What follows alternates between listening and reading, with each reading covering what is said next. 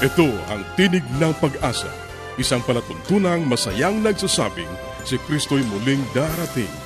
Tiyak na darating at malapit nang dumating. Kaya't kaibigan, pumadakang siya'y salubungin.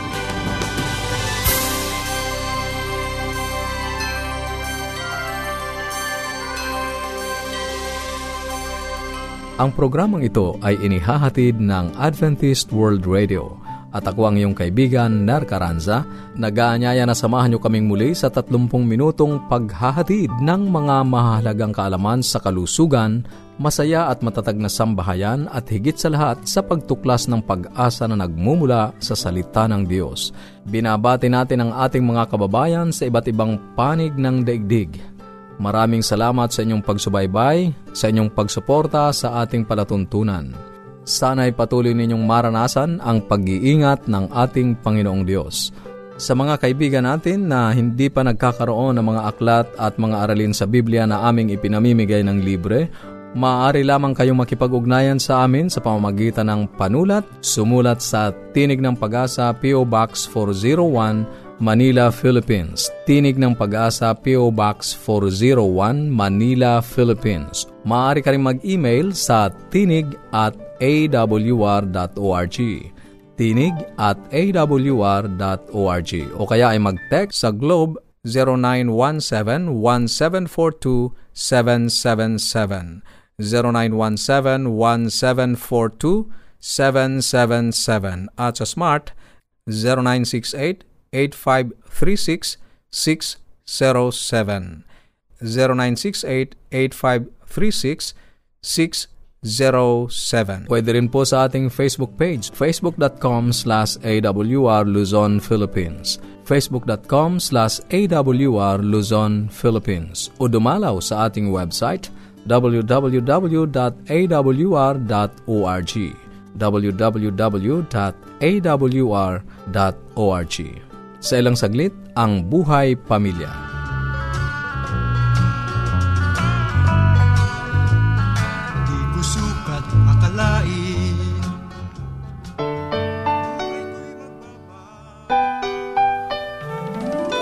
Tayong mga Pinoy, mataas ang pagpapahalaga sa pamilya. Walang hindi kagawin. Lahat kakayanin. Kahit buhay, itataya natin. Kahit anong hirap, kahit anong bigat. Wala yan, basta't para sa pamilya.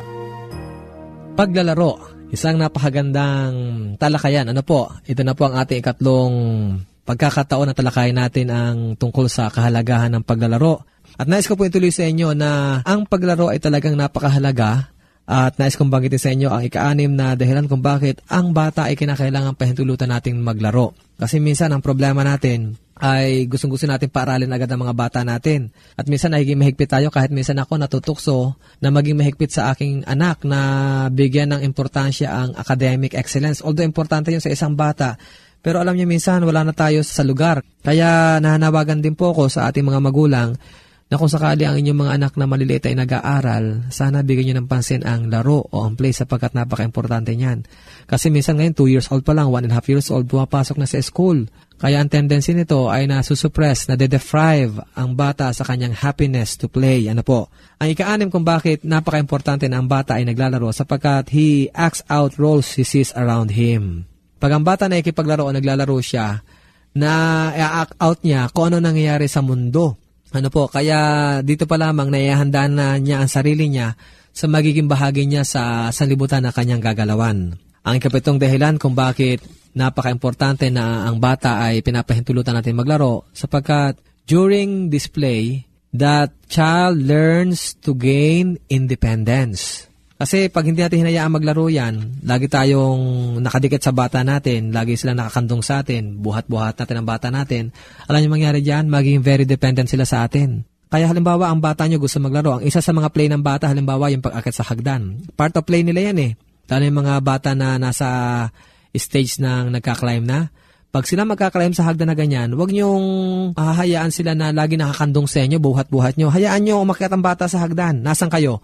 Aalalay lang kayo sa likod, mga nanay at tatay. Bakit sa hagdan siya? Tuwan-tuwa ang bata niyan. At pag ito pinahintulutan nyo, nagiging very independent child siya. At ito, madadala niya ito hanggang sa paglaki niya. Kasi pag hindi niyo siya tinuruan maging independent, Nako, gusto niyo ba na malaki na yan, nakadepende pa sa inyo? Gusto niyo ba malaki na yan, eh, lahat-lahat ay kinukuha pa sa inyo? Kasi hindi natin naturuan eh. Kaya maliit pa lamang siya, ito na ang foundation na ang bata tinuturuan natin maging independent. So, when you allow your child to play, then he will gain a lot of independence kasi napaka-importante ng independence niyan para sa isang bata. Ano pa? Bakit importante ang play? Kasi pag ang bata po naglalaro o nakikipaglaro siya kaibigan, alam niyo mangyari? Wow, magkakaroon siya ng self-esteem at self-confidence. Play builds up self-esteem and self-confidence. Magkakaroon siya ng tiwala sa kanyang sarili na siya pala ay may kakayanan. Magkakaroon siya ng self-esteem, magandang pananaw sa kanyang sarili. Kasi kung lagi lang tayo akit sa hagdan, ops, ops, wag akit sa hagdan. Halimbawa, akit sa upuan, ops, wag akit sa upuan, baka bumagsak. Yung lagi tayong may prohibition, lagi tayong may don't, don't, don't, don't, don't. Alam niyo ang tendency niyan, ay, wala siguro akong saysay sa mundong ito. Ay, yun ang magiging i-message sa bata. Kaya hayaan niyo po ako po, baby, merong baby na 1 year old and 5 or 6 months. Pag siya umakit sa hagdan, ah, hinahayaan ko lang pero nakaalalay. Akit sa upuan, kahit ilang upuan yan. Hindi, akit ka sa upuan sa table, akyat siya. Pero ako po ay nakaalalay. Kasi importante yan. Maramdaman ng bata na tuwang-tuwa siya at may kakayanan siya. Pansinin niyo pag nagawa ng anak niyo, ngingiti yan. At sasabihin niyo na, wow, very good. Ang galing ng baby ko, ang galing ng anak ko, kaya niya nang umakyat ng upuan, kaya niya nang umakyat sa hagdan. At pag nangyari po ito, you will have a very effective, productive, self-independent child. Mga minamahal na kaibigan, kaya hayaan niyo po maglaro ang ating mga anak. Ano po? Ikasyam, bakit napaka-importante ng paglalaro? Kasi it adds practical knowledge Kagaya po ng mga numbers, alphabets, at etc. Kasi ang mga batang ito, mahilig na laro nila, books, ayan. Pag sila nagbasa ng libro, kahit hindi sila marunong magbasa, sabihin, titingin lang sila sa picture, it becomes part of play. Makipaglaro sila sa numbers, makipaglaro sila sa alphabets, nagkakaroon sila ng tinatawag natin exposure dyan, ay nagkakaroon sila ng tinatawag nating smartness. Nagdagdag to sa kanilang knowledge. At ang kahuli-hulihan po, pag sila ay naglaro, mga minamahal na kaibigan, feel na feel po nila na love na love niyo po sila. Kaya kung makipag-horseback riding kayo sa inyong mga anak at marami pang iba, at kung makagawa po ito, magagawa natin sa tulong ng Panginoon, then we will have a happy family. Ito po ang inyong lingkod, Kuya Ponching. Write me at Buhay Pamilya P.O. Box 8 Manila or P.O. Box 401.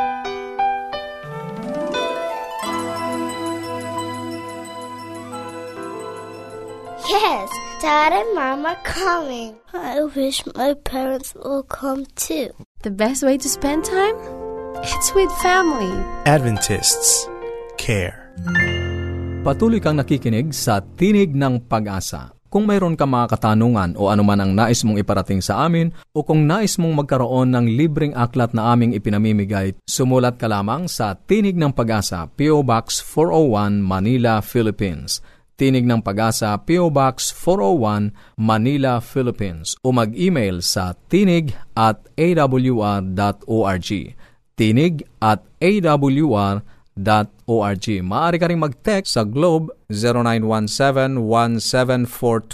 0917-1742-777 at sa Smart 0968-8536-607. Susunod, ang gabay sa kalusugan.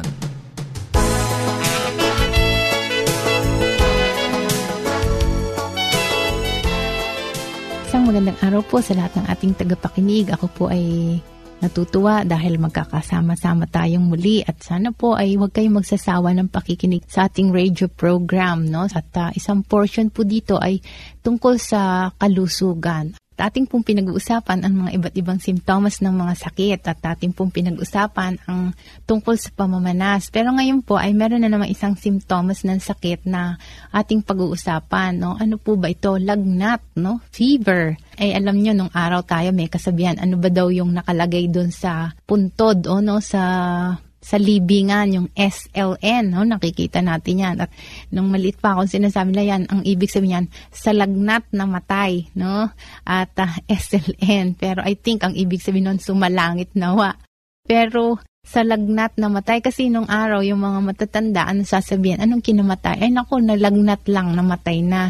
So, alam niyo po ba na ang lagnat ay isang simptomas lamang ng karamdaman ng isang sakit, no? Hindi pa ito yung pinaka dahilan. Ano? Ito lang ay isang manifestations or parang isang pagpapakita ng isang tao pag nilagnat, something is wrong with his body, no, sa kanyang katawan. At uh, yan po ay napakakaraniwan sa pagkabata pa lamang ay naku, kinakatakutan na po yung sakit na lagnat, no? Kasi yan na nga sinasabi sa lagnat na matay kasi ang lagnat ay hindi biro-biro. Pwede po yung magkaroon ng mga uh, serious na problems or pwede naman na yung lagnat ay napakasimple lamang na tinatawag nga natin yan eh lagnat laki, no?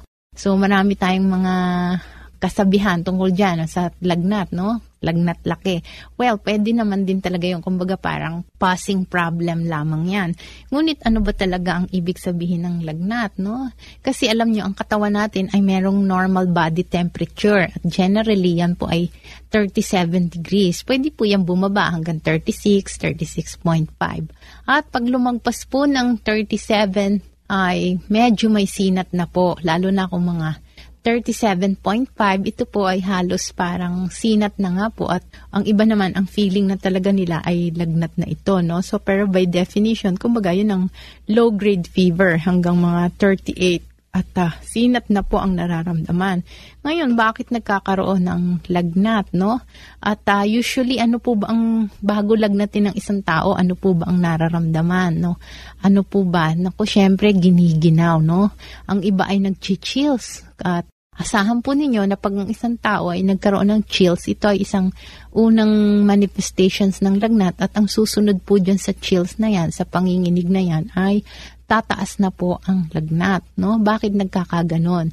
Kasi nga po, alam nyo, yung parang ang katawan natin ay nakaset na ang temperature sa 37 degrees. No? Ngayon, pag biglang nilagnat ang isang tao ay tumataas ang temperatura, no? Kumbaga sa parang may thermostat po tayo sa ating katawan or nanggagaling po ang signal na yan sa brain. Ano? Pagka ngayon may lagnat, tumataas po ang thermostat let's say nagiging 38 degrees centigrade or nagiging 39, so biglang tataas na yung thermostat, ano ang mangyayari? So ang pakiramdam ng katawan ay giniginaw, no? Kasi kunwari ang normal body temperature natin ay nasa 37, pero kung pumasok ka sa isang kwarto na napakalamig, eh ano, giginawin tayo, mag-chills, manginginig. So ganun din po yon Pag may lagnat, tumaas ang thermostat sa ating brain, naging 38, 39, ano ang lalabas tayo? Oh, nag-chills kasi yung katawan natin ay nasa malamig pa, no? Kaya yon At pagkatapos nun, ay susundan na ito ng pagtaas na, no? Mainit na, mainit na. So ano ba ang nangyayari? Bakit nilalagnat? Ang karaniwang dahilan po nito ay merong inflammation sa katawan. Ano ibig sabihin ng inflammation? Merong pamamaga, no? Or nagre-release ang katawan ng mga chemical mediators o di kaya merong mga infection sa katawan or merong like mga foreign cells, no? Like cancerous cells. Basta may mga toxins po sa katawan na nabubuhos or pumapasok, no? So, ang katawan natin po ay nagre-react din. Pinag-aralan po natin ito noon. Ang katawan natin ay may mga panlaban. At ang isa sa panlaban niya ay yun pong mga chemical mediators na yan, nare-release po ng katawan yan. At ito po ay nagkokos ng pagtaas ng temperature. So, yan po ang pinaka karaniwan. Ngayon, ano po ang mga dahilan ng paglagnat? Nabanggit ko na nga po yung inflammation, wala po akong specific na Tagalog pero yun po no, inflamed or pamamaga no, nagkakaroon po ng labanan doon sa loob ng katawan natin. At ano po ang mga dahilan niyan? Nabanggit ko na nga po kung merong infection, ano, may mga bacteria or may mga organisms, virus na nagkokos ng fever, no? Like kunwari meron kayong trangkaso or flu, no? Virus yan, pumasok sa katawan. Ano ang gagawin? So, nagkokos ng fever. O kaya merong infection sa ihe, no? Urinary tract infection, na pag-aralan na din po natin yan, yung bato, nagkakaroon ng infection, anong nangyayari? Ayun, nagkakaroon din po ng lagnat. Kung may typhoid fever, no? iba-iba pa po ang karakteristik ng lagnat, depende sa klase ng infection. Ano? Merong mga lagnat na mabababa, low-grade fever, kagaya ng mga tuberculosis, no? Meron naman lagnat na pagkataas-taas, yung mga malaria, yung mga typhoid fever at yung mga H fever, matataas po ang lagnat niyan, no? So, hanggang dito na lang po muna tayo at uh, hanggang sa susunod po. Maraming salamat po sa inyong lahat. Paging Dr. Rodriguez, you're needed at room 321. Mrs. Martinez, kailangan na po nating i-dialysis ang asawa ninyo. New outlook and a healthy lifestyle makes a big difference. Adventists care. Ang inyong napakinggan ay ang bahaging gabay sa kalusugan at bago tayo dumako sa pag-aaral ng Biblia, muli ka naming inaanyayahan kaibigan na makipag-ugnayan sa amin. Anuman ang nais mong iparating, maaari kang mag-email sa tinig at awr.org. Tinig at awr.org o kaya ay mag-text sa Globe 0917 1742 777 at sa Smart 0968-8536-607 o kaya ay magpadala ka ng mensahe sa ating Facebook page facebook.com slash awr Luzon, Philippines facebook.com slash awr Luzon, Philippines Dadako na tayo sa pag-aaral ng Biblia. Kumusta ka kaibigan? Napakabuti ng Diyos sa atin. Sa pasimula pa lang ng araw, tayo ay kanyang binibigyan ng kanyang biyaya upang ating malaman at maunawa natin ang kanyang pag-ibig sa bawat sa atin, ang kanyang kalinga. Muli, narito ang iyong kaibigan sa radyo, Pastor Romeo Mangiliman. Ating tatalakayin sa oras na ito ang napakahalagang pabalita sa salaysay ni Martin Luther, ika-48. Ang wika sa English ay ganito, The Christian's devotional life is not optional. The relationship with God is the entire basis of the ongoing Christian life. Ang taimtim na buhay kristyano ay hindi maaring ipagwalang bahala. Ang pakikipag-ugnay sa Diyos ang siyang buong batayan ng ating patuloy na buhay kristyano. Hindi kailanman panukala ni Alan na matulog ng labis. Tulad ng dati, itinakda niya ang kanyang orasang may alarma sa ganap na alas 6.30 ng umaga, ngunit huli na siya ng matulog ng gabing iyon. Kaya, nang tumunog ang orasan, kinaumagahan, sandali siyang gumising at pinahinto ang tunog nito at muli siyang natulog. Nang muli siyang nagising ay alas 7.55 ng umaga at ang kanyang unang klase ay limang minutong pagtakbo sa gitna ng campus. Unawain natin si Alan. Si Alan ay tunay na niniwala sa kahalagahan ng pagibihis sa umaga at pagahit at pagkisipilyo at pagsuklay ng kanyang buhok ngunit hindi na sapat ang panahon. Ang guro ng kanyang klaseng pang alasotso ay hindi pahintulutan ng kanyang pagliban o pagkahuli. Bukod pa rito ay may maiksing pagkusulit ng umagang iyon. Kaya bagamat labag sa kanyang kalooban, lumundag si Alan mula sa kanyang higaan, sinunggaban ang kanyang maklat at papel, at mabilis na tumalilis ng palabas sa pintuan. Tamang-tama siyang nakaupo sa huling pagtunog ng batingaw. Nakita na ba ninyo si Alan kailanman? Ako ay gumugol na rin ng maraming taon sa paaralan sapagkat ako ay nag-aral ng elementarya, ng high school, college at gayon din nang ako ay kumuha ng pagka-master's degree. Subalit, nakita ko sa mga pumapasok sa mga paaralan ay bihis na bihis ang mga nag-aaral nakasuklay ang kanilang mga buhok, at gayon din malinis ang kanilang damit. Sila ay bagong paligo. Hindi pa ako nakakita ng nag-aaral o yung pumasok sa kanyang klase na nakapadyama pa. Si Alan, bagamat hindi nais na pumasok sa kanyang klase nakapadyama, subalit nagmamadali siya kulang na ang kanyang oras. Mga minamahal ng mga kaibigan, may katanungan sa ating pag-aaral ngayon. Meron ka bang panahon para sa Diyos? Kaibigan, meron ka bang panahon na mag-aral ng kanyang salita para ating maunawaan kung ano ang kanyang kalooban sa bawat sa atin? May panahon tayong magdamit at magayos at kumain araw-araw.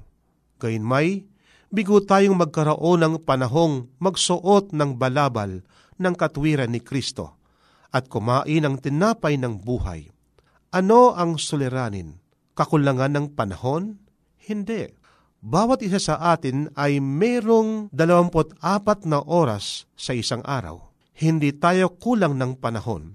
Kulang tayo ng pagganyak. Kapag sinabi natin wala tayong panahon sa isang bagay, sinasabi natin na hindi natin ito binibigyan ng halaga. Totoo pa rin na mayroon kang panahon para sa iyong bagay na iniisip. Ang kakulangan ng panahon ay hindi dahilan para sa anumang bagay, maging sa sanglibutang ito.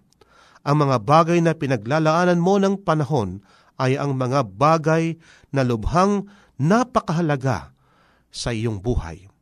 Kung mahalaga sa iyo na malaman mo ang kalooban ng Diyos sa amagitan ng iyong pagbabasa ng kanyang salita, ito ay bibigyan mo ng panahon.